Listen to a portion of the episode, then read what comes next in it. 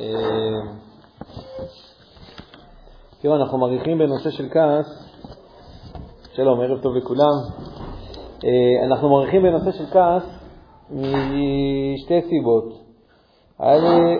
א', פשוט יש חומרים, מה לדבר. אה, שתיים, זה שכיח. והנה, אני כבר עוקף. שלוש, אתם איתי? למה לדבר על כעס? אחד, שכיח, שתיים, יש שם מה לדבר, שלוש, שלוש, שלום, ברוך הבא. שלוש, יש פה עקרונות, יש פה עקרונות שאפשר אחר כך ליישם אותם, אפשר אחר כך ליישם אותם בעיקרון בכל מידות הנפש. לדוגמה, דוגמה, איזה כמו שאני בעיקרון בכל המידות. לדוגמה, אם אתם זוכרים, דיברנו, אני חוזר בקצרה על מה שדיבר בשיעור שלישי, בנושא של כעס, אה, ואני כבר אומר, כנראה גם יהיה שיעור רביעי. מי שמתעצבן מזה מוזמן ללכת. משחק מילים קטן, שיעור על כעס. אה, רגע, סגרת עד הסוף, אה, אוי. לא, לא, לא, זה יותר עושה רעש. לא, לא, בסדר, סגור. אני אתן דוגמה. אני, אני אגיד איזה עקרונות בעצם אנחנו לומדים פה בהקשר הזה של כעס, שאני חושב שהם רלוונטיים לכל, נושא, לכל עקרון של תיקון מידות. דיברנו על זה ש... אה, קודם כל ציירנו מה המצב הרצוי, בסדר? המסעדת ישרים צייר המצב הרצוי, מצב שבו הבן אדם אה, מצליח לגמרי למצב, לא רק שהוא כועס לעיתים נדירות, אה, זה לא המצב הרצוי, זה השיעור ראשון, שיעור מספר אחד. אלא המצב הרצוי הוא מציאות שבה גם כשכעס מתעורר, בן אדם יודע ישר איכשהו להרגיע, להרגיע את הסיפור הזה. וזה, וזה בעצם השאלה שאנחנו פותחים בשיעור 2 ושיעור 3 עכשיו וכו'. אה, יש מדרגה מעל זה, מסילת ישרים אומר שזה מציאות שבן אדם בכלל לא כועס. וזה עוד יותר מדרגה גדולה להבין איך, איך בעצם, איך יוצרים מצב כזה, שבן אדם בכלל לא כועס. זה לא, זה לא פשוט כמו שזה נשמע, בטוח לא נשמע פשוט, רק אנשים חושבים על זה בצורה פשטנית, כאילו לא אכפת לו, זה לא, זה, זה לא ככה. מגיעים למדרגה הזאת, אולי מתי שנדבר גם על זה כמדרגה בפני עצמה. כרגע אנחנו מנסים, כרגע אנחנו מנסים להגיע ל, להתחלה. זה היה שיעור מספר 1, אוקיי? סקירה של השיעורים. שיעור מספר 2, שיעור הקודם, דיברנו על, אה, על מה בעצם המצב הרצוי. זאת אומרת, אני, אסביר מה אני מוסיף על מה שהמסילת ישרים כתב. מסילת ישרים כתב, המציאות היא שאתה תכעס, אבל אתה תדע ישר להתגבר על הדבר הזה. מה בעצם, ה... איך, אולי קצת, אולי זה כבר מתחיל לשאול את שאלת הער גם, כאילו, איך זה, איך זה בעצם קורה? או במילים אחרות, נקרא לזה מודרניות, מה תהיה האלטרנטיבה? מה האלטרנטיבה לכעס? דיברנו על זה, ואני אומר, יש פה עקרונות שאתם תראו שהם חוזרים בכל הנושא של תיקון המידות, גם דיברנו כבר על דברים, יש עוד דברים שאפשר לדבר עליהם. שאצל הרבה מאוד אנשים, זה, אני אומר משפט שאמרנו אותו בשיר הקודם, אצל הרבה מאוד אנשים יש תפיסה של שתי אפשרויות, עכשיו בפוליטיקה. או שאתם עושים את מה שאנחנו, או שאנחנו הופכים את המדינה. יש שתי אפשרויות. אין אפשרות שלישית, אין אפשרות רביעית, חמישית, חמש עשרה. יש שתי אפשרויות. אז זהו, אצל רוב האנשים, נגיד בהקשר של כעס, או שכועסים או ש... שותקים. שותקים. אני קראתי לזה מוותרים. אז זה, זה בעצם שתי האפשרויות ש, שנראות כאפשרויות היחידות שקיימות. בגדול, בגדול, העולם באמת מתחלק, כשאני אומר העולם זה לא הכוונה אחד-אחד, אבל רוב האנשים מתחלקים או לאלה שהם כועסים, או לאלה שהם מוותרים. כאילו ככה זה בגדול מתחלק. יכול להיות שככה זה גם הייתה חלוקה בראש לכם. לא, אל תכעס, מה, אתה רוצה שאני אוותר? אה, אז זה כאילו הכוונה, כי זו האפשרות השנייה. או לכעוס או לוותר. שעצם התפיסה, אני חוזר על הנקודה שאמרנו בשיעור הקודם, עצם התפיסה שכאילו יש רק שתי אפשרויות, ברוב המקרים היא מוטית. ברוב המקרים היא מוטית, ו... והיא בעצמה סוג של מלכודת שאנחנו צריכים לשים לב אליה ולצאת ממנה. אני אומר לכם את זה כאחד שגם עושה הרבה עבודה על המידות שלו, זה היה משפט גאוותני, עושה. עושה עבודה על המידות שלו, אה, לא, דווקא זה לא משפט לא גאוותני, זה אומר שיש לי הרבה דברים לתקן. עושה הרבה, המון, המון עבודה על המידות שלו, ו... ואני, ואני מדי פעם, למרות שאני יודע את מה שאני אומר לכם, אני פתאום מוצא את עצמי במלכודת הזאת, שאני קולט שהייתי תקוע. למה הייתי תקוע? כי, כי הייתה לי אפשרות אחת, ולמה אני תקוע בה? כי ברור שה... כי... למה ברור שהיא נכונה? כי יש רק עוד אפשרות נוספת, ומכיוון שהאפשרות הנוספת ברור שהיא לא, לא אז לכן ברור שמה שאני עושה זה כן, זה כאילו, כמו, זה כאילו הכרח. זה כאילו הכרח. זה, ואני אומר, זה, הזכרנו את זה בהקשר הזה של כעס, שהאלטרנטיבה לכעס זה לא ותרנות. אותו דבר אגב גם הפוך. אם הייתי מעביר שיהיו לו ותרנים, יכול להיות, יכול להיות שפה יושבים ותרנים, אני לא יודע. לא יודע אם אתם כעסנים או הוותרנים. או יכול להיות שאתם בדיוק ה... התוצר השלישי, ואז אתם פטורים מהשיעור הזה. לא, אבל אתם נכנסתם, כל מי שלא נכנס, כנראה הוא שהוא האפשרות השלישית, בגלל זה הם לא נכנסו. חייב להיות אפשרות שלישית, זה בעיקר מה שאני רוצה לומר. יש לפחות שלוש, יש גם יותר, אבל לפחות יש שלוש. אני רק אומר, גם אם היינו מדברים עכשיו עם הוותרנים, אני לדוגמה הייתי יותר מהצד של הוותרנים, יותר מהצד של הכעסנים, גם הוותרנים זה בעיה.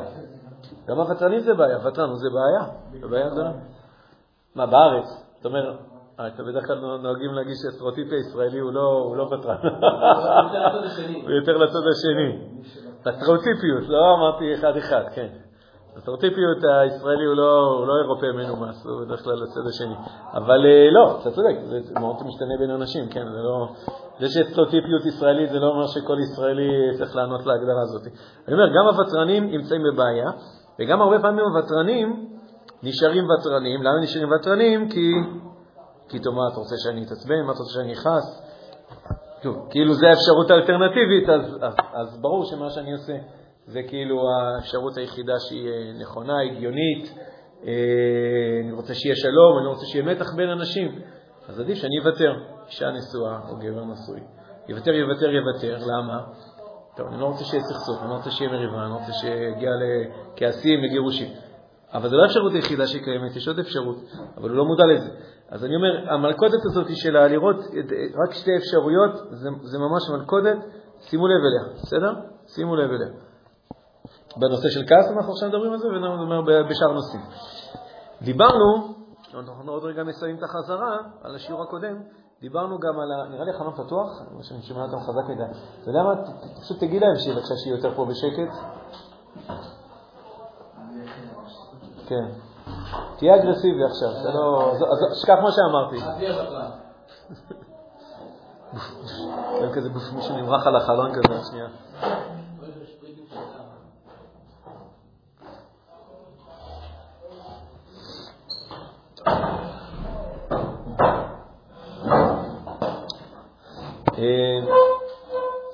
רוצים לשאול שאלות בינתיים? הערות, מחשבות? הכל טוב. באמת?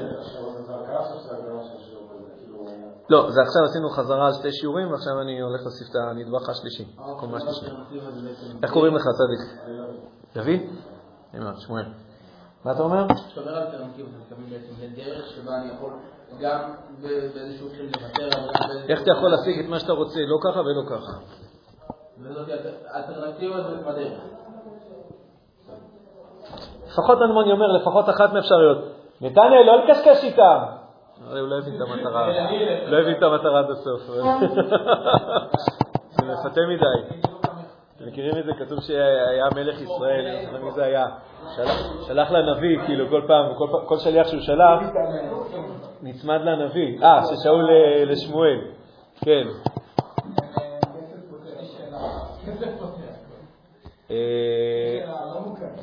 עוד פעם? יש לי שאלה. כן, כן.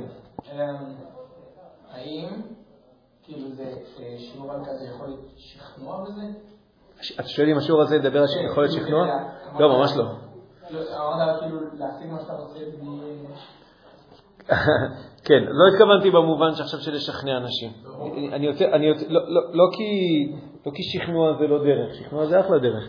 אבל שכנוע זה על גבי, על גבי מה שאנחנו נצייר עכשיו, אני, אני עוד, עוד לא אמרתי את האופציה, על גבי מה שאנחנו נצייר עכשיו, אתה יכול להוסיף על זה גם יכולת שכנוע. לפני יש יכולת שכנוע, יש את עצם היכולת שלי לומר את העמדה שלי. מה שנקרא בלעז אסרטיביות, ועברית, אני חושב קוראים לזה נחישות.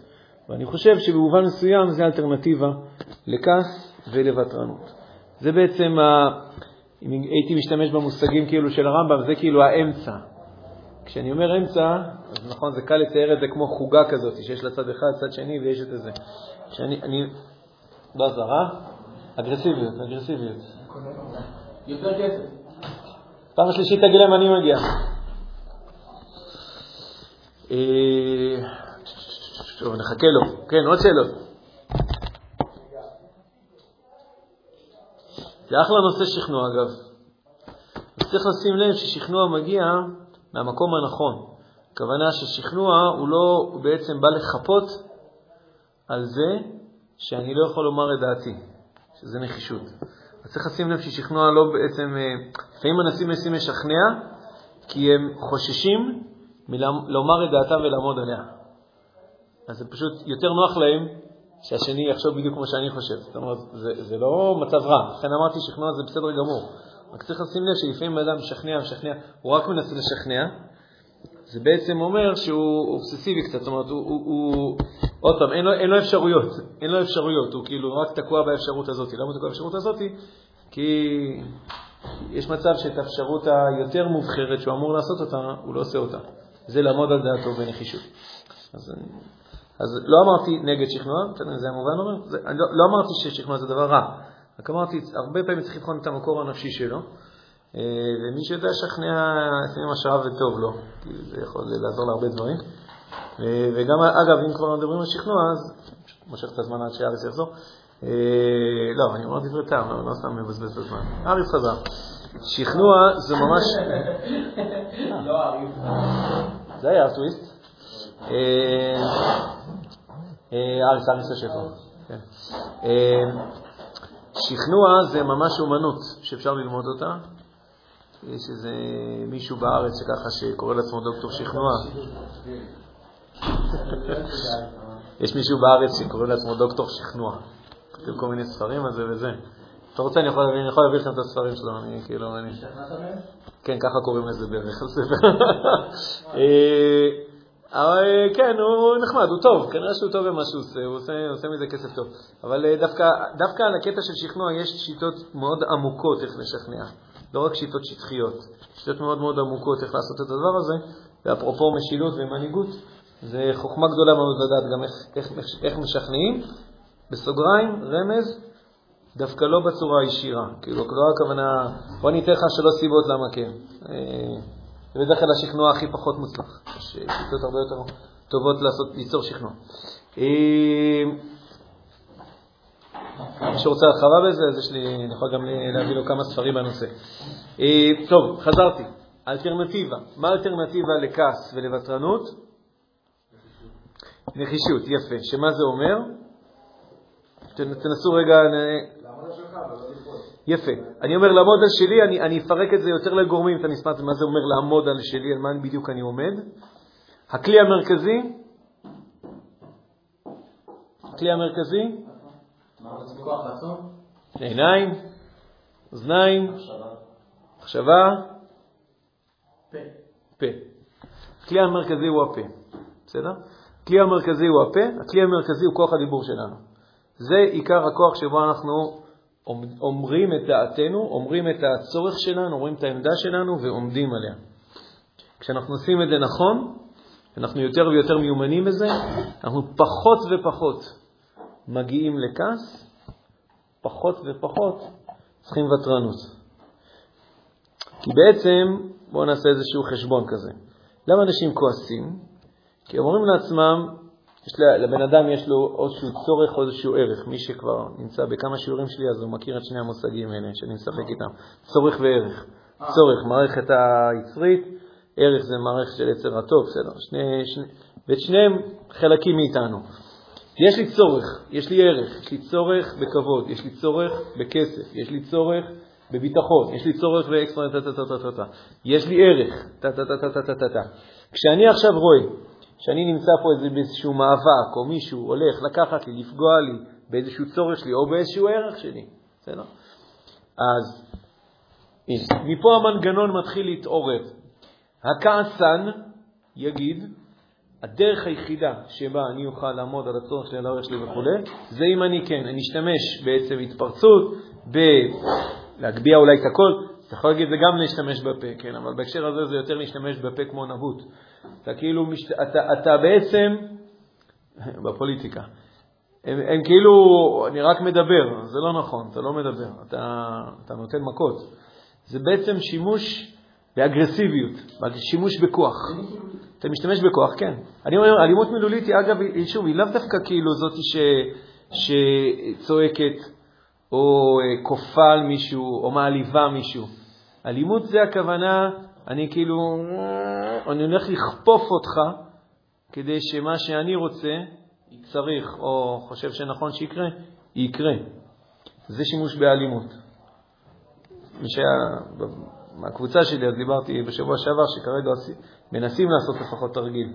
כאילו ליצור מציאות שבה בכוח גורמים לזה שיעשו תוכניות אחרות. בכוח מאוד מתוחכם, לא משנה, לא, לא כרגע. אז הכעסן ינסה להשיג את הצורך שלו והדרך שלו על ידי כוח. וזה דבר בעייתי. זה דבר בעייתי. דבר בעייתי גם לפי התורה, זה גם דבר בעייתי לפי, ה... לפי העולם בהרבה מאוד מצבים. זה גם גורם להתקפי לב, זה לא טוב, כאילו כשאדם כועס הרבה. זה גם הופך אותו לאישיות כזאת שהיא כועסת. זה לא טוב. יש לזה גם הרבה הפסדים. אבל במיוחד, בוא נסתפק בזה, כי התורה אומרת שזה לא טוב. אבל לא רק התורה, התורה לא רק אומרת שזה לא טוב, התורה אומרת שיש אלטרנטיבה. זאת אומרת, שוב, כי זה לא ברגע שאמרנו לך שזה לא טוב, אז בעצם, אז, אז התורה רוצה שאני אוותר. לא, זה לא מה שאמרו לך. אמרו לך, תשיג את מה שאתה רוצה, אבל לא על ידי כוח, לא על ידי כעס. איך תשיג את מה שאתה רוצה? על ידי נחישות, על ידי זה שאתה תגיד את העמדה שלך ואתה תעמוד מאחוריה, אתה תגיד אותה ואתה לא תוותר עליה. איך לא תוותר עליה? סתם, כי אתה אומר אותה, אתה פשוט תהיה מאחורי המילים שלך, תהיה מאחורי העמדה שלך. תגיד, אני לא מוכן. תגיד, מבחינתי הסכום הזה זה לא כסף. זה לא. זה לא, זה לא הולם למה שאני אני מגיע להרצות. הסכום הזה לא, הוא לא. הוא לא. אני לא צריך להתעצבן, אני לא צריך לוותר. אני פשוט יכול להגיד את העמדה שלי, את הצורך שלי, את הערך שלי, ולהיות מאחורי העמדה הזאת. כשאני אדם נחוש, זה לא בהכרח אומר שהוא, אה, איך קוראים לזה? עקשן. לעולם לא ישנה את דעתו. הפוך, כשבן אדם נחוש, אדם שהוא עקשן, זה מספר לנו סיפור. למה הוא לא מצליח לשנות את דעתו? כי הוא מפחד שאם הוא ישמע דעה של מישהו אחר, אז הכל יתפרק לו. אז הוא כמו, כן, כמו כלב רוטוויילר. שם את, נועל את הלסת ולא פותח אותה. מי שמכיר רוטוויילרים, איך זה עובד. זה אדם עקשן, זה לא אדם נחוש. אדם נחוש יכול לומר את דעתו בצורה מאוד ברורה, בצורה מאוד רהוטה, אגב, יכול להיות גם, הוא יכול להגיד את זה בצורה גם מאוד רגועה. לא תמיד. אני, לא, אין לי בעיה, אין לי בעיה, לא בגלל שיש לי בעיה עם רגשות. הכוונה, אני לא צריך להוסיף אפקטים. אני לא צריך להוסיף כאילו, אני גם לא צריך כאילו... לרוב איך שנראה שאני מדבר, זה ישפיע על תוכן המילים. כן, כן. אז אני כרגע, אני אפילו לא נכנס כרגע לניואנסים ולטריקים, ויכול להיות שבשביל שכנוע אני אעשה את זה ככה, אני אעשה את זה אחרת. אני כרגע לא נכנס לניואנסים, אני רק מנסה רגע לדבר על, המוצ... על, ה... על המוצר שלנו במוצר, במובן הטהור שלו. להיות אדם נחוש זה בעצם היכולת שלי לומר את מה שאני רוצה, את מה שאני צריך, את מה שאני חושב שהוא ראוי לנכון, בצורה מאוד ברורה, פשוטה ורהוטה. ואגב, אומר בהקשר, בשונה מהעקשן, האדם הנחוש מוכן לשמוע. מוכן לשמוע. יכול להיות שהוא ישנה דעתו. יכול להיות שפתאום הוא יבין שהוא הבין לא נכון. יכול להיות שהוא יבין שהוא צריך להתחשב. נכון שיש לי צורך, אבל הפלא ופלא, גם לזולת יש צורך. אז אולי בוא נחשוב איך אנחנו משיגים את שני הצרכים שלנו ביחד. אז כשאדם הוא נחוש, ככל שבן אדם הוא יותר נחוש באמת, הוא באמת יכול להרשות לעצמו להיות פחות עקשן. זה דבר מעניין. דווקא עקשנים הם, הם, הם תקועים, הם, הם, הם מפחדים. נכון, תמיד רוגין אמר, הם מפחדים. אז העקשנים הם מפחדים. לפעמים גם האנשים שכועסים הם מפחדים. ממה הם מפחדים? ממה אנשים שכועסים מפחדים? שמישהו יותר חזק יגיע אליהם. שאם הם לא יכעסו, הם חלשים. אז הם לא ישיגו, אז כאילו, אז, אז שום דבר לא יקרה. הם נמצאים בפחד גדול מאוד. קשה לו לא לכעוס. מאוד קשה לו לא לכעוס. אתם מתחילים להבין את המסיבת ישרים, מה הוא כותב שם? קש...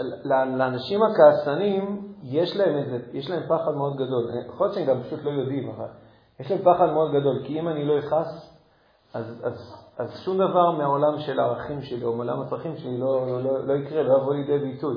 אנשים ידרסו אותי, אנשים כאילו לא, פשוט יעשו את האינטרסים שלהם, ואותי כאילו, אני אוויר, אני פלקט. אם אני לא ארים פה את הקול שלי ואגיד את זה, לא יקרה שום דבר. אז אני אומר, זה גם סוג של איזשהו פחד מסוים. אתה הרבה פעמים רואה שדווקא אנשים שהם מאוד, אה, זה קטע מאוד מעניין, רואים את זה גם קצת כשטיפה מתעסקים בפסיכולוגיה, שאנשים שהם גם אגרסיביים, אגב, אגרסיביים לא רק בפה, אגרסיביים גם בידיים, אתה מגלה שהם בפנים, הם אנשים מאוד מאוד רגישים, מאוד, מאוד מאוד, מאוד פגיעים, מאוד רגישים, והם מכסים את זה בכזה שריון, כי הם בעצם מפחדים. ברגע שאתה מצליח את הפחד הזה, לשחרר אותו, להוריד אותו, לקלף אותו וזה, הוא מוריד איזה שתי טון של אה, פלדה שהוא שם על עצמו, וזהו, זה יכול להיות אה, נפש אלוקית, כמו שהקדוש ברוך הוא ברא אותו, ולא כמו השריון שהוא בנה לעצמו. אז האלטרנטיבה לכעס, שהיא גם האלטרנטיבה לוותרנות, שקראתי לה מידת האמצע. האמצע במובן הזה שאתה לא צריך לוותר על הצרכים שלך כדי לא ליצור מלחמות, ותרן, אתה לא צריך גם להשחית את הערכים שלך בשביל להשיג, אתה יכול להשיג את הצור שלך, את הערך שלך, בצורה בריאה ונכונה, מאוזנת, בדיוק מה שצריך. וצריך ללמוד את זה. זאת אומרת, רוב האנשים צריכים ללמוד את זה. אני הייתי צריך ללמוד את זה, יש אנשים שלא צריכים. יש אנשים שהם טבעיים כאלה. מה זה? זה מרגיש קצת חזון אוטופי, כאילו... למה? תקשיב, קודם כל זה לא אוטופי, כי יש הרבה אנשים שהם כאלה. אני כרגע אפילו לא מדבר על יצור אה, על אדם, כמו שדיבר ניטשה, לא זוכר מתי דיברנו על זה. אני לא מדבר על איזשהו יצור, אה, על נבואה. אני, אני מדבר איתך על תופעה שהיא, יש מצב שאנשים פה בחדר הם כאלה, והם לא מבינים למה אני צריך לדבר על זה, כי זה, זה ברור להם מאליו. יש אנשים כאלה. אין יותר מדי דוגמאות בחיים, זה לא גם נפילים, זה אפילו לא צריך לחכות לאיזה משהו, לאוכל או משהו. אז רגע, אז פה זה מצב, אז רגע, אז פה זה מצב נוסף. המצב הזה של כעס, אמרנו אותו בשיר הקודם, הוא מופיע בהמון המון ניואנסים. אני יכול לכעוס על מישהו, אני יכול לכעוס על מצב. מצב מסוים גורם לי לכעוס. בסדר? אתה כועס על מישהו שגם המצב, אבל... כאילו כל הסטריאוטיפים על וזה, זה די כאילו בהרבה מקרים נכון, כאילו... הדרך שאני אדבר עם מוכר פה, זה לא הדרך שאני אדבר עם מוכר באנגליה, כאילו... גם יש הרבה מצבים שלא יקרו, כאילו... ולכן מה, כאילו, אני רק לאיפה אתה מכוון? אני לא חושב שבסוף הפתרון זה כוח, כי באמת, אבל יש מקרים שבאמת זה לא מספיק. נכון, לא, לפעמים גם נשתמש בכוח. כאילו- אוקיי, זו הערה חשובה, לפעמים נשתמש בכוח. אז מתי יחסים את? לפעמים, לפעמים גם האדם הנחוש ישתמש בכוח. לפעמים גם עם שכל כולו עדינות ונחישות ישתמש בכוח. שנאמר, הכל כל יעקב והידיים ידי עשיו. הרב קוק אומר שיש רמז במה שיצחק אמר ליעקב שמה, יש רמז לזה שעם ישראל, שהוא עם עם קול של יעקב, עם שמשתמש בדיבור, אבל לפעמים הוא יודע לשים את הכפפות של עשיו ולעשות את מה שצריך. למה? לא כי אנחנו כאלה חכמולוגים, אלא כי לפעמים, כמו שאתה אומר, במציאות, כרגע, as is, אם אתה לא תשים את הכפפות של עשיו, כבר טרפו אותך. עד שאתה תגיד את הקול יעקב שלך, כבר, כבר האריה קפץ לך על הגרון. אז אתה צריך לשים ידיים של עשיו. ו... עד שאתה תסביר למחבלים ולערבים ולזה את מה שאתה יכול להסביר בנחישות, בתורנית, הם כבר גמרו אותך. אז בגלל זה אנחנו צריכים לשים ידי עשיו, שאגב, לזה קורה במובן מסוים, קוראים צבא. אז ההבחנה שהיא פה עדינה, אבל היא חשובה מאוד ועקרונית מאוד, אגב, רק נגיד מי באמת לא מבחין בה. מי שלא מבחין בה, זה הרבה פעמים שלטים שאומרים שצה"ל משחית, או כוח משחית, או הכיבוש משחית, הכוונה. יש כאלה הרבה שטוענים שברגע שאתה שם ידיים של עשיו, אתה הופך להיות עשיו. זה גם חודר פנימה. אתה לא יכול להשתמש באלימות ולא להפוך להיות בתוכך אדם אלים. וזה לא נכון. זה לא נכון. יש דרך, אבל אולי, אולי לא ניכנס כרגע לניואנסים האלה, כי זה לא הנושא שלנו עכשיו. יש דרך שאיתה אתה יכול להיות אתה, ואתה לובש עליך ז'קט שהוא לא אתה, אבל אתה יודע ללבוש אותו כשצריך. אתה יודע ללבוש, אה, כתוב על אה, דוד המלך, זה מתחיל עוד לפני אה, הכיבוש משחית. כתוב על דוד המלך, שהוא עדינו עצמי, מכירים את זה? הוא אדם עדין, זה הטבע שלו, הוא באמת אדם עדין. ועצמי, רמז לעץ, כשהוא היה צריך כאילו להילחם, זה כאילו עכשיו נתקלת בעץ. זה כאילו בום, אין מלך שידע להתייחס בצורה חותכת, חריפה, אני אוסיף את המילה, למרות שהיא לא נכונה, אכזרית, כי זה אכזרי כאילו מבחינת התוצר, אבל לא מבחינת איפה העמדה הנפשית, כמו שדוד עשה. זה לא היה באכזריות, זה היה בנחישות גדולה מאוד. זאת אומרת, הוא ידע, פעם איזה מישהו שאל את הרב קוק, איך דוד המלך כתוב שהוא נלחם במואב? כתוב שהוא לקח את השבויים, השכיב אותם על הזה, חילק אותם בחשבון, לשברים פשוטים, ואז שתי שליש הרג ושליש השאיר בחיים. ככה, משהו כזה. אני לא, אני לא בטוח אם אני מדייק במס, במספרים או בשיטה, אבל משהו כזה. איזה מישהו שאל את הרב קוק, איך דוד המלך עושה דבר כזה? איך, איך? הרב קוק אומר לו, אתה לא מבין. הוא לא אומר את זה ככה, כן, הרב קוק, אבל הוא אומר לו, אתה לא מבין. אתה לא מבין מול, דוד, מול, מול, מול מי דוד נלחם. אתה לא מבין מול איזה חיות טרף הוא נלחם. נראה לך שזה היו בני אדם? זה חיות טרף. זה חיות טרף שאם אתה מחזיר להם את השבויים as is, מה הם קולטים? ואתה מזמין את המלחמה בשבוע הבא, שתעלה לך ולא בהרוגים. תעלה לך ולא בהרוגים. ולכן דוד יודע שאם הוא מתעסק עם חיות טרף, הוא צריך לדבר איתם בשפת חיות טרף. ולכן הוא מחזיר שתי שליש מהשבויים בשקי גופות. והוא יודע שבזה נגמרה המלחמה. בשבילו, יש לנו מה לעשות בעולם חוץ מלהילחם בהם, וגם בשבילם. אז אתה צריך להיות בעמדה מאוד מאוד מאוד נחושה ומאוד זה, כדי לעשות אקט כזה. אבל אני רק אומר, זה אפשרי, זה קיים. וזה קיים גם בימינו.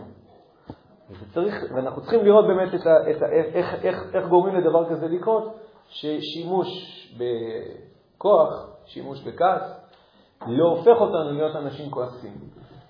כשאנחנו אנשים שהם נחושים. אז ההערה נכונה, מתעניין? לפעמים צריך לכעוס. לפעמים צריך לכעוס. לפי מה שאתה אומר, ממש, כי יש את הסיפור עם הנאצים שכאילו גם נצחו ועשו דברים נוראים, ואחרי זה הלכו לילדים שלהם, היו הורים כאילו הורים סובלים, לא יודע מה. זה לא... יש דרך, לפי מה שאמרת לפני כמה... דוד לא נלחם. לא. למה הלכת רחוק? תגיד שהפלסטינים כבר טוענים את זה עכשיו. הם אומרים, אתם הורגים, אנחנו הורגים, אנחנו... הם אומרים, כאילו, בסדר, הנה, יש לך הרוגים משני הכיוונים, נכון? יש כאלה ישראלים עם לב טוב, אבל שכל מבולבל. אומרים, בואו תספור, הנה, לנו יש הרוגים, להם יש הרוגים. אז אה, יש פה אירוע מצער לשני הצדדים. אבל, אבל זה לא באמת מה שקורה. כי זה לא שאלה של, אה, אתה יודע, פה יש הרוג, פה יש הרוג. למה פה יש הרוג, פה יש הרוג? אנחנו לא באנו להרוג אף אחד. הורגים אותנו, אנחנו מתגוננים, אנחנו מתקיפים כדי למנוע, כאילו זה. אנחנו לא, הם באים, הם באים עלינו להורגנו, אז לכן אני אומר, אז לכן ה, כאילו הספירה החיצונית, כאילו המבט החיצוני, לראות אנחנו הרגנו הם הרגו, זה מהות לא נכונה. כשדוד המלך נלחם בעמים שם, הוא לא נלחם כי, אתה יודע, מה נעשה היום? בוא נהרוג איזה המוני אחד או משהו כזה. זה לא מה שקורה. יש לך עם, תוקף אותך, מסכן אותך וכו'. דוד יודע לעשות את העבודה. אגב, עד הסוף לא במובן דווקא כמו עמלק עד הסוף. עד הסוף הכוונה בדיוק בגבול שהוא יודע שיותר מזה זה כבר לא נצרך, פחות מזה, בשפה שלהם זה חולשה.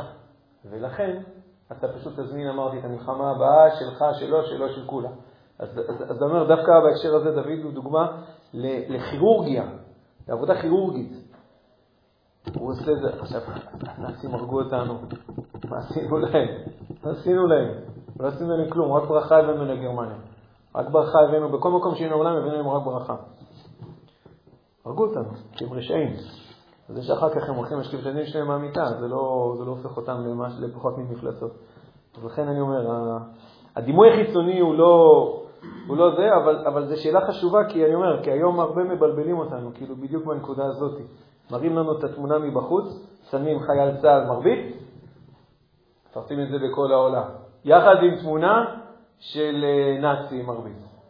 דומה, דומה. עקף את ההבדלים.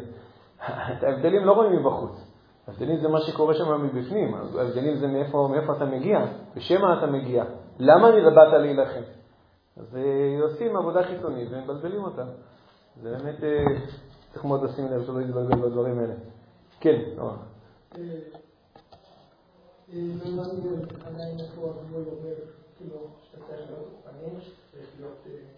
זה לא בדיוק, זה לא, זה לא בדיוק קו גבול שנמצא בחוץ, זה יותר כאילו פנים וחוץ.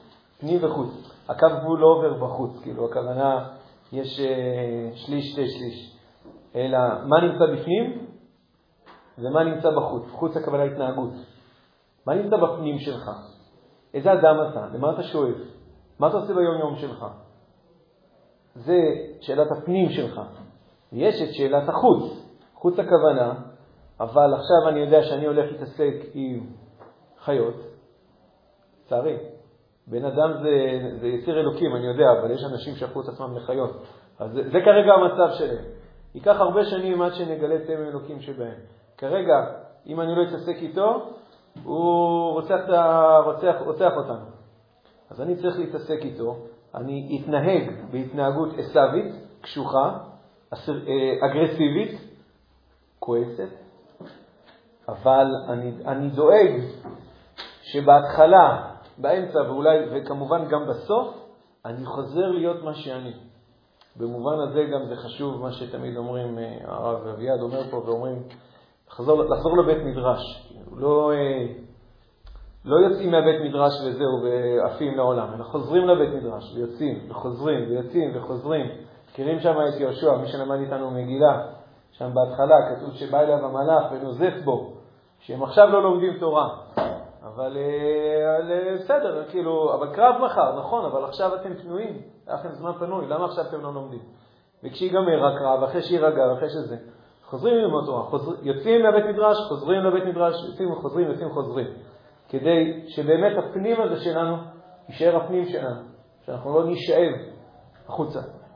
בפועל, כאילו, זה מקרה של שחור לבן, אבל מקרים יותר מסובכים, כאילו, יותר, פחות, אה, לא ממש תוקפנים אליך, אבל לא מאיימים עליך בחיים. כן, לא, זה המקרים השכיחים, בעיקר עליהם דיברנו, כן, זה לא היה שיעור בעיקר בהקשר של האגרסיביות הצבאית. אני אומר, נגיד, סתם דוגמה, אה, הילד שלך צריך אה, תרופה כלשהי, תרופה ממש כאילו חשובה לעצמו, ואתה הולך לבית מרקחת, וכזה, אתה יודע, אנשים לא כזה מתייחסים אליך, ואתה רואה שאתה לא תצא פה עם משהו. כן. זאת אומרת, אם אני אסרטיבי, אולי, אם אני כועס, אז... אה, אז ודאי. יכול להיות. אבל, אבל שווה לעשות את האסרטיבי. שוב, אם אדם יודע להיות אסרטיבי, אז אז קודם שיהיה אסרטיבי. אגב, לא צריך לחכות להיות אסרטיבי. אסרטיבי זה האפשרות הראשונה. זה לא גרמתם לי להיות נחוש, זה לא גרמתם לי. זה אני רוצה להיות נחוש מהשנייה הראשונה. שלום, אפשר בבקשה לקבל פה שירות? שלום, אני פה? למה את תוקפת? אני הגעתי קודם. ואם האסרטיביות אה, לא עובדת, אז ועכשיו צריך לעבור לכעס? אפשר לחשוב, לא יודע. אמרתי, כעס זה לא, זה לא כאילו, זה לא מאחורי הרי החושך, אתה יודע, כאילו, צריך ש... בעוד עשר שנים מותר. לפעמים, אני אומר, לפעמים אנחנו נידרדר לשם, בסדר, בלי שהחלטנו על זה. אתה שואל אם אני ממש כאילו כבר אה, בתיקון המידות בהילוך חמישי, ואני עכשיו מחליט מתי אני לובש את הז'קט שנקרא כעס? רמה יפה, כן, של אה, שליטה עצמית. אה, יכול להיות, יכול להיות.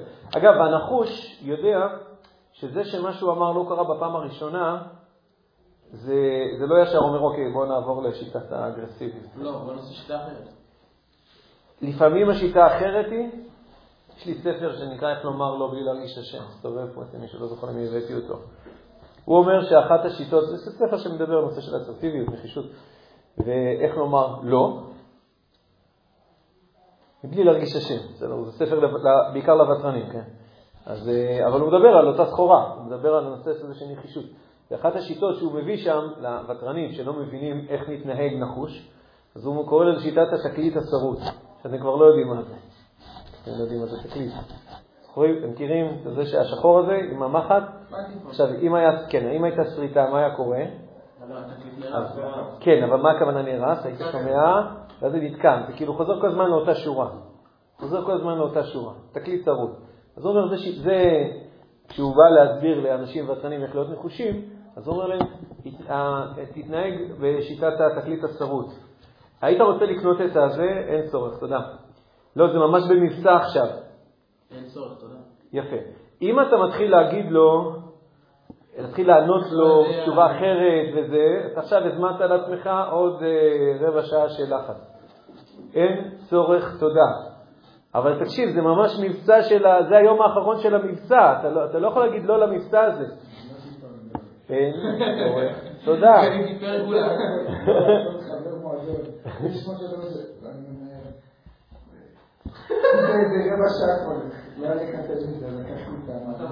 איי, איי, איי, איי.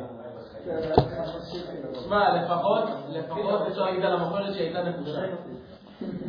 אתה, תקשיב, אתה לא, אתה, אתה לא באמת חייב להיות כמו תקליט, הכוונה לי רבע שעה לעמוד שם, כן? כמו שאתה אומר, יש לך חיים. אין צורך, תודה, להתראות. אני בטלפון, אני, בטלפון גם עושים לך את זה? לי היו עושים את זה גם בטלפון. אמרתי, אני מהוותרנים, האלה שעוד מוכרים לך גם בטלפון. אני מנתק להם תוך עשר שניות. ממש אין צורך, תודה רבה, בהצלחה. לא. אה? אתה עבדת בזה? אני ניתקתי אותך? איי איי איי. תראה איזה סגירת מעגל, אה? מה אתה בוכה? עשית כסף. חשבון כל הוותרנים.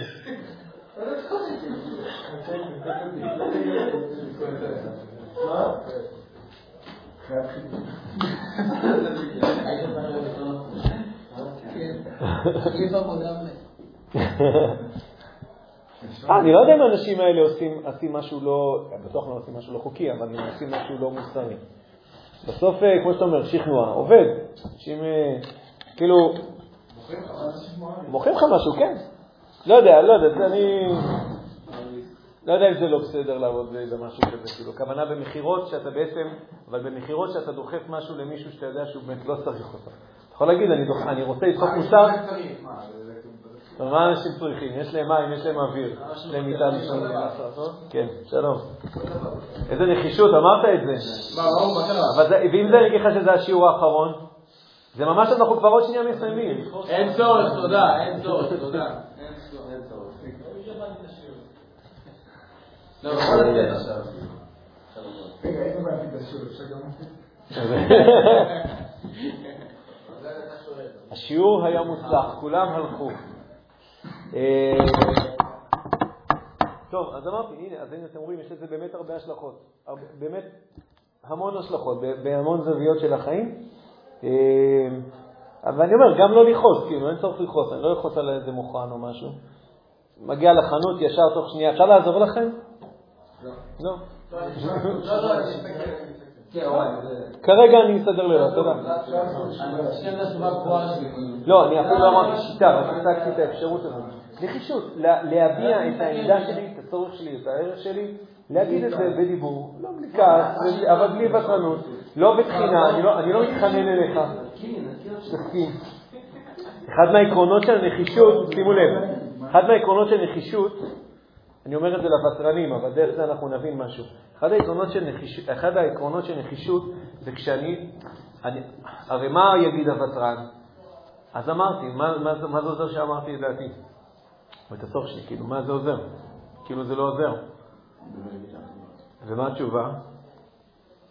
זה כן עוזר. הוא טועה. הוא טועה. הוא חושב שאם הוא רק יגיד את עמדתו, בעצם לא קרה פה כלום. וזה בדיוק הטעות, כי זה בדיוק מה שעובד. העובדה שאני אדם ויש לי צורך מסוים, ואני השתמשתי בכלי הזה כדי שהצורך הזה ידובר ויהיה מובן גם לך. זה הדבר באמת הכי חזק שיש. אמרתי לכם את זה, ואני לא זוכר באיזה שיעור ובאיזה הקשר, שאני לימדתי בבית ספר שאין בו נשים ואין בו ציונים. סיפרתי לכם. חינוך לא? הוא היה פורמלי לגמרי, כן. אבל, אה, לא, החינוך, כן, זה מוכר, מוכר, שאינו רשמי, לא משנה, מבחינת ההגדרות של, של החוק, אבל... אנתרופוסופי כזה? לא, לא, אז הוא לא אנתרופוסופי, הוא לא היה, לא היה שם בחירה, שזה, שזה צד אחר של הסקאלה. הכוונה... סתם, הבית ספר, אה, קראו לזה בית ספר הדתי, אחרי זה קראו לזה התלמוד תורה, מצפה למון. אני רואה, הוא כבר מאז אה, לבש בפשט כמה צורות, אבל כשאני לימדתי בו, ואחר כך מתישהו גם ניהלתי את הבית ספר, אז אני רק הייתי מספר את זה הרבה מאוד לחיילים. בלי עונשים, בלי עונשים ובלי ציונים. בלי עונשים ובלי ציונים, זאת אומרת בלי הצד, ה, נקרא לזה, האגרסיבי, בסדר? עכשיו אני לא אגיד, אני לא אדבר על האידיאולוגיה שעומדת מאחורי בלי עונשים ובלי ציונים, ויש לזה הרבה אידיאולוגיה שעומדת מאחורי זה, ויכול להיות שזה גם שילמנו על זה מחיר. אני כרגע לא אדבר על כל הצדדים האלה. אבל זה לא אנתרופוסופי במובן הזה שזה לא בכירי, כאילו הכוונה, ילד לא מחליט אם הוא נכנס לשיעור או לא נכנס לשיעור, הוא חייב להיכנס לשיעור. וזה ממש בדיוק מעלה את המתח, למה שהוא ייכנס לשיעור, למה שהוא יישב במקום, למה שהוא יוציא תיעוד, ולמה כשאני אומר עכשיו שקט הוא יקשיב לי. הרי הוא לא עשה את זה מבחירה שלו, שאגב, בגילאים האלה, גם אם הוא עשה את זה מבחירה שלו, זה לא, זה לא, זה לא מחזיק אה, עשר שניות, הבחירה הזאת, כן? בעוד, 20 שניות הוא, הוא בוחר אחרת. ודבר נוסף, אמרתי, אני, הוא, אני מכריח אותו, אבל, אבל, אבל אין לי נשק, אין לי נשק, אין לי עונשים. אין לי ציונים. הפה. מה- זה הכרחה? לא. שנייה, איך אני כופה, או, או במה זה בא לידי ביטוי שכפיתי אותו? כפיתי אותו במובן הזה שאני אומר לו, עכשיו נכנסים לשיעור, עצרנו כדורגל, עכשיו נכנסים. שנייה, זה, זה חובה, זה חובה. חובה, אפשר לקרוא לזה כפייה, כפייה לא מילה מבהילה. ואם הוא לא עושה את זה? עכשיו שנייה, רגע. אם הוא לא יעשה את זה, אז עוד שנייה אפשר גם על זה לדבר, רק אני הייתי אומר, השאלה, אני לוקח את השאלה שלך, אבל לא לשלב 2-3, אלא לשלב 1. למה בכלל שהוא ישמע בקולי? בפעם הראשונה שאמרתי את זה, הרי אין לי נשק. אתה לא מאיים עליו בשום צורה. אני לא מאיים עליו בשום צורה. אין לי שום כוח להפעיל עליו. מה יש לי? פה. כריזמה. פה. כריזמה זה אפילו מילה גדולה. אני, אני, אני, אני רוצה דווקא לכמץ אותה למשהו, אני לא, אני לא כריזמטי, אבל יש לי פה, יש לי עמדה, והעמדה שלי היא תיאמר. עכשיו, לקח לי זמן ללמוד את זה, אני לא הייתי כזה. אני הייתי או ותרן, או במקרים אה, קיצוניים הייתי הופך להיות כעסן. לא, לא מכיר אה, אפשרות באמצע. לא מכיר דבר כזה שכשאני אגיד משהו, זה יקרה כמו שאני אמרתי, רק בגלל שאני אמרתי. מבלי שום אפקט נוסף. שום אפקט נוסף. לקחתי את זה עכשיו והפכתי את זה להיות טהור. לפעמים צריך להוסיף לזה תבלינים, בסדר? אני לא הופך את זה לאוטופי. אבל ביסוד, אני כאן דווקא כן רוצה להדגיש את המוצר בצורה הטהורה שלו. למה הוא יעשה את מה שאני אמרתי לו? רק בגלל שאני אמרתי. רק בגלל שאני אמרתי. עכשיו, צריך להוסיף על זה עוד קומה שנקראת מנהיגות. הכוונה, הוא יעשה את מה שאני אמרתי בגלל שהוא מבין שמה שאני אמרתי זה לא רק הצורך שלי,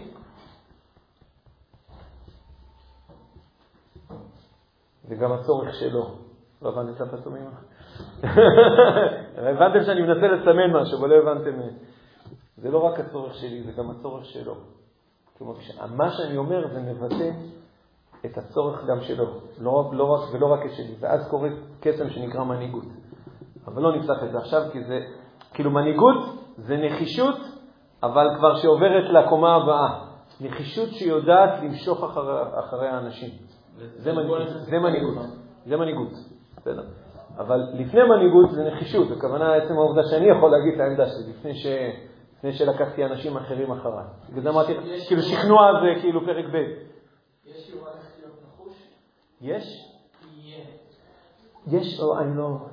יהיה שיעור הולך להיות נחוש? אה, כן, כן, כן. נכון, לא, זה לא יקרה היום. אמרתי שיש שיעור ארבע. כן. האמת שתכננתי היום להוסיף עוד כל... כאילו, הוספנו פה דברים, חידדנו מאוד מאוד את המוצר, את המושג הזה, אה, מה הוא כן והרבה מה הוא לא. אה, אני, אני, אני כן רוצה להוסיף עוד משהו אחד, ואז אנחנו נעמוד בזה. בשיעור הבא אנחנו ניתן כמה שיטות שיכולות לקדם אותנו כלפי, כלפי, כלפי המוצר הזה. אה, לכעסנים ולוותרנים יש הרבה מחשבות והרבה זה, למה הם, בוא נגיד, אם כעסן או ותרן היו נכנסים לשיעור הזה, אז היה להם עכשיו כנראה רשימה מאוד ארוכה של התנגדויות, כמו שעושים את זה בבתי משפט. objection, נכון? מכירים את זה, את העורכי דין. כאילו, יש לי התנגדות למה שאתה אומר. אז הכעסנים ששמעו את מה שהרציתי עכשיו, וגם הוותרנים ששמעו את ההרצאה הזאת, יש להם התנגדויות. איזה התנגדויות יש להם? למה הם יגידו, למה הכעסן הממוצע ששומע את, ש... את, את המוצר הזה שנקרא נחישות, יגיד, לא. כי מה ייתן לי באמת את האסמכתה שזה יקרה. אתה אומר כי הוא לא מאמין באמת, במאה אחוז שזה יעבוד. שזה באמת יעבוד.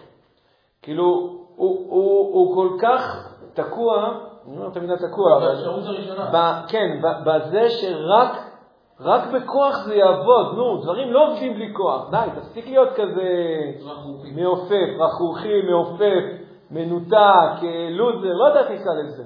אתה לא מבין, ישראל, אתה לא מבין איך זה עובד בישראל.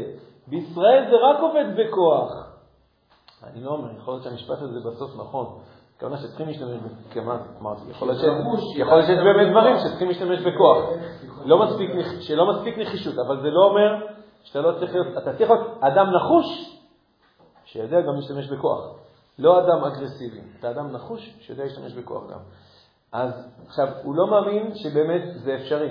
הוא לא מאמין, כי הוא לא פגש את זה, הוא לא יודע את זה. אגב, אני אני אגיד רגע בסוגריים, אותי אפשר להאשים שאני רכוכי, אפשר להאשים, ש... אפשר להאשים אותי בהרבה דברים. בסוף המוצ... המוצר הזה שאני מציג לכם עכשיו, אה, אה, אני לא אמרתי לכם, לא, אני לא המצאתי אותו. רוב האנשים, הייתי אומר את המילה כל, אבל אני תמיד זהיר להגיד כל, אבל רוב האנשים היותר מצליחים שיש בעולם, כל מיני תחומים, הם כאלה. הם כאלה. ראינו, כן, ראינו את כוכבי לכמה דקות שם. אתה רואה אדם נחוש, אתה רואה אדם נחוש, הוא לא אגרסיבי, הוא לא ותרן. אתה רואה אדם נחוש, ותיקחו, אבל תיקחו את זה בצבא, אם תיקחו את זה בעסקים. האנשים היותר מצליחים זה לא, המנה, לא המנהלים ולא זה שהם צועקים ומאיימים ומפטרים, וזה גם לא אלה שנותנים לעובדים שלהם לעשות מה שהם רוצים. זה אסרטיביים. ואם תראו בהורות איזה הורים הם היותר איזה, זה לא האגרסיביים וזה לא הוותרנים, ואם זה רבנים ובית מדרש וכו' וכו' וכו' וכו'. זאת אומרת, אני, אני פה מדבר על, על מוצר שהוא לא, כאילו, אתם יודעים, המצאנו אותו פה עכשיו בתוך הכיתה, ואתה אומר, מי באמת אמר שזה עובד? זה עובד. צריך לפקוח עיניים ולראות שזה באמת, שזה קיים, וזה באמת גם הדיוק של תיקון המידות בהקשר הזה של תיקון מידת הכעס. אז אני אומר, הכעסן, הרבה פעמים צדדים, הוא לא מאמין שזה עובד. קשה לו לוותר על, ה... על האקדחים שלו, קשה לו. הוא, הוא, הוא ממש בפחד שאם הוא מוציא את האקדחים, זהו, אוכלים אותו, קופצים עליו. זה דורש, דורש איזשהו תהליך, אני מסכים. הוותרן גם קשה לו. למה קשה לוותרן? כי זה אומר לנקוט עמדה, הוא לא מסוגל לנקוט עמדה. וואי, וואי, וואי. כנציג הוותרנים פה בחדר, תקשיבו, אתם לא יודעים מה זה לאדם ותרן להגיד לו, תקשיב, אתה תצטרך לומר את דעתך. כאילו, עזוב, בוא פשוט תירה לי וזהו. מה בסך הכל הצעתי? שתאמר את מה שאתה צריך, זה הכל. אתה יודע, לא, לא ביקשתי ממך שתתקוף אותו, לא ביקשתי. בשביל האדם הוותרן זה, זה כאילו, וואו, זה, זה אכבר צד, זה אכבר צד. עכשיו, אני אומר, במידה והוא מודע למה שאמרנו עכשיו, אז הוא מבין, ש... הוא מבין שזה נכון, רק הוא מבין שיש לו קושי נפשי. זאת אומרת, הוא צריך לעשות איזשהו תהליך שייקח זמן. במידה והוא לא מספיק מודע, הוא פשוט יתחיל להגיד תירוצים. לא, לא, זה לא בגלל שאני, לא, זה פשוט לא שווה את זה. זה לא שווה את זה, נו, יודע מה, כל הבנות הזאת, כל הישראלים האלה, שאחר כך סוקרים וזה, עזוב, לא שווה להתעצמם בשביל זה. הוא פשוט יתרץ את זה בכל מיני תירוצים. כשבעצם בעיקר באים לחפות על זה שקשה לו, קשה לו את האקט, שמצד אחד הוא כאילו כל כך פשוט, אבל מצד שני יכול להיות שהוא באמת לא כזה פשוט בשביל הוותרן. אמרתי, ויכול להיות שגם לכעסן הוא לא פשוט. לבוא פשוט ולומר את מה שאתה חושב, את מה שאתה צריך, את מה שאתה חושב לנכון. ונסיים רק בדבר תראה, פשוט לא אמרנו אותו בפעם הקודמת, אז אני אגיד כן אגיד אותו עכשיו. אני לא תולה את, את, את מוישה רבנו במה שאמרנו עכשיו. מוישה רבנו זה מדרגה לילה ולילה ולילה. אבל במובן מסוים, החטא שבגללו הוא לא נכנס לארץ, כעסנות? זה בדיוק בנקודה הזאת. זה בדיוק הנקודה הזאת. שהקדוש ברוך הוא אומר לו, אתה יודע איך גורמים לסלע להוציא מים? דבר אליו. וואו, שמעתם דבר כזה? אתה תדבר לסלע, תדבר לו. אגב, לדבר זה לא דווקא... אתה מוכן לתת לי מים? יכול לציין. מים, אתה צריך... תן לי מים. אנחנו צריכים מים עכשיו, תן מים. ואז רש"י אומר שהוא ניסה, אפרופו ניסה ולא הצליח. אז רש"י אומר שהוא בתעלה ניסה, וזה לא הצליח. אז מה הוא עשה? אז הוא היכה. שבעצם בנקודה הזאת, אנחנו במובן הזה אנחנו אומרים, מה, מה בעצם היה צריך לקרות? לדבר יותר נכון. יכול להיות שהיה צריך לדבר שוב, יכול להיות שהיה צריך לדבר שוב, יכול להיות שהיה צריך לדבר שונה. מה שכותב, הוא דיבר לסלע לא נכון. יכול להיות שצריך לדבר לסלע אחר.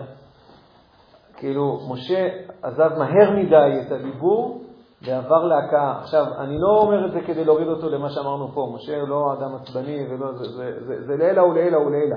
אבל במדרגתו, זה בדיוק הייתה נקודה של צדק, שבגללה הקדוש ברוך הוא אומר, משה, אם אתה לא הצלחת לו לדבר אל הסלע, להוציא ממנו מים, אלא היית חייב להכות אותו, אתה לא נכנס לארץ ישראל. אתה לא נכנס לארץ ישראל, כי בארץ ישראל, אם כבר מדברים על מה זה באמת ישראלי, ישראלי באמת זה כוח דיבור. זה באמת מה זה ישראלי. ישראלי זה לא עצבני, ישראלי זה לא ותרן. ישראלי זה באמת כוח של דיבור. סוגרי סוגריים, זה גם הסיבה שאנחנו לומדים הרבה שמירת הלשון, ואנחנו צריכים מאוד לשמור על הדבר הזה. כי זה הכוח הכי חזק שיש לנו. שאנחנו חייבים לשמור עליו מכל משמר. לא לטמא אותו, לא להשחית אותו, לא לקשקש איתו, אלא להשתמש בו נכון, ועד שאנחנו שומרים אותו ואנחנו ממצים את הכוח שלו, עם כוח הזה אפשר לברוא שמיים וארץ. בשיעור הבא יותר נדבר על השלבים, מה יכול לקדם אותנו מבחינה נפשית אל המקום הזה. כן. חזק וברוך, כולם.